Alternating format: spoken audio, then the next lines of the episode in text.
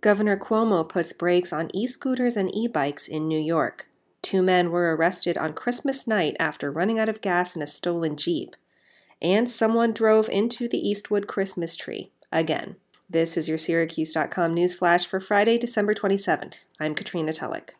Cortland County deputies stopped on a roadside in Marathon on Christmas evening to help a trio of people in a Jeep that had run out of gas.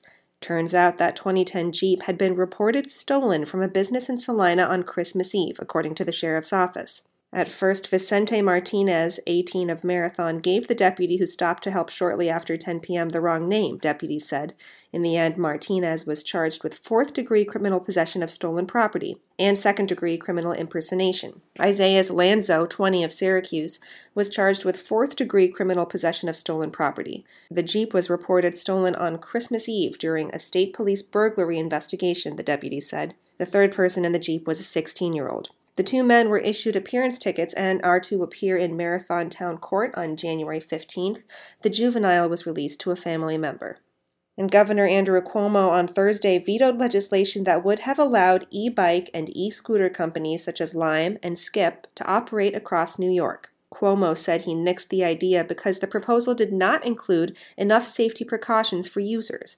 Specifically, it had no requirements for helmets. In his veto message, Cuomo said the legislature's proposal inexplicably omitted several of the safety measures included in the budget proposal. Failure to include these basic measures renders this legislation fatally flawed. Cuomo said he remains open to allowing the companies to operate in New York, but he wants more regulation, including a lower speed limit restrictions on where the e bikes and e scooters could be used, a prohibition against operating while impaired by drugs or alcohol, and mandatory front and rear lights.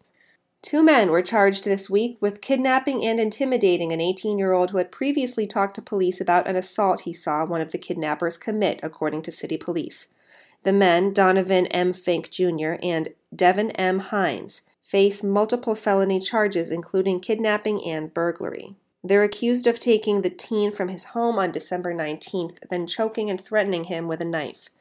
They drove him to a camper in Slaterville, stopping along the way and threatening to chain him to the vehicle. At one point, they forced the teen into a creek, according to Detective Lieutenant Michael Strangeway. At another point, they threatened his life if he talked to police again.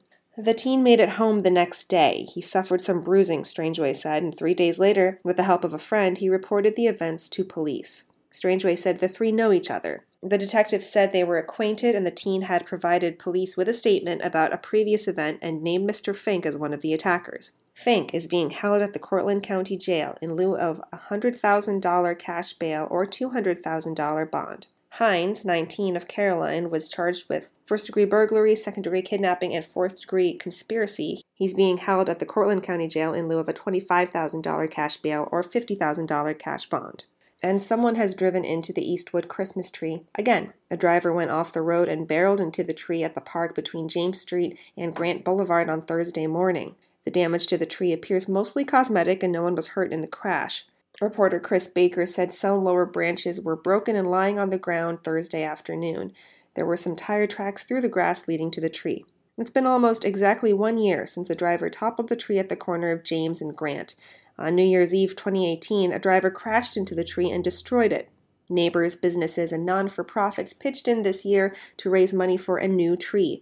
A local nursery donated a 14 foot spruce and planted it last spring. Earlier this month, neighbors adorned the tree with lights for the annual tree lighting ceremony and a visit from Santa Claus. Jimmy Monto, the president of the Eastwood Neighborhood Association, said the tree will likely be fine once some of the branches are trimmed. That is your Syracuse.com news flash for Friday, December 27th. I'm Katrina Tulloch. Have a great weekend, Syracuse.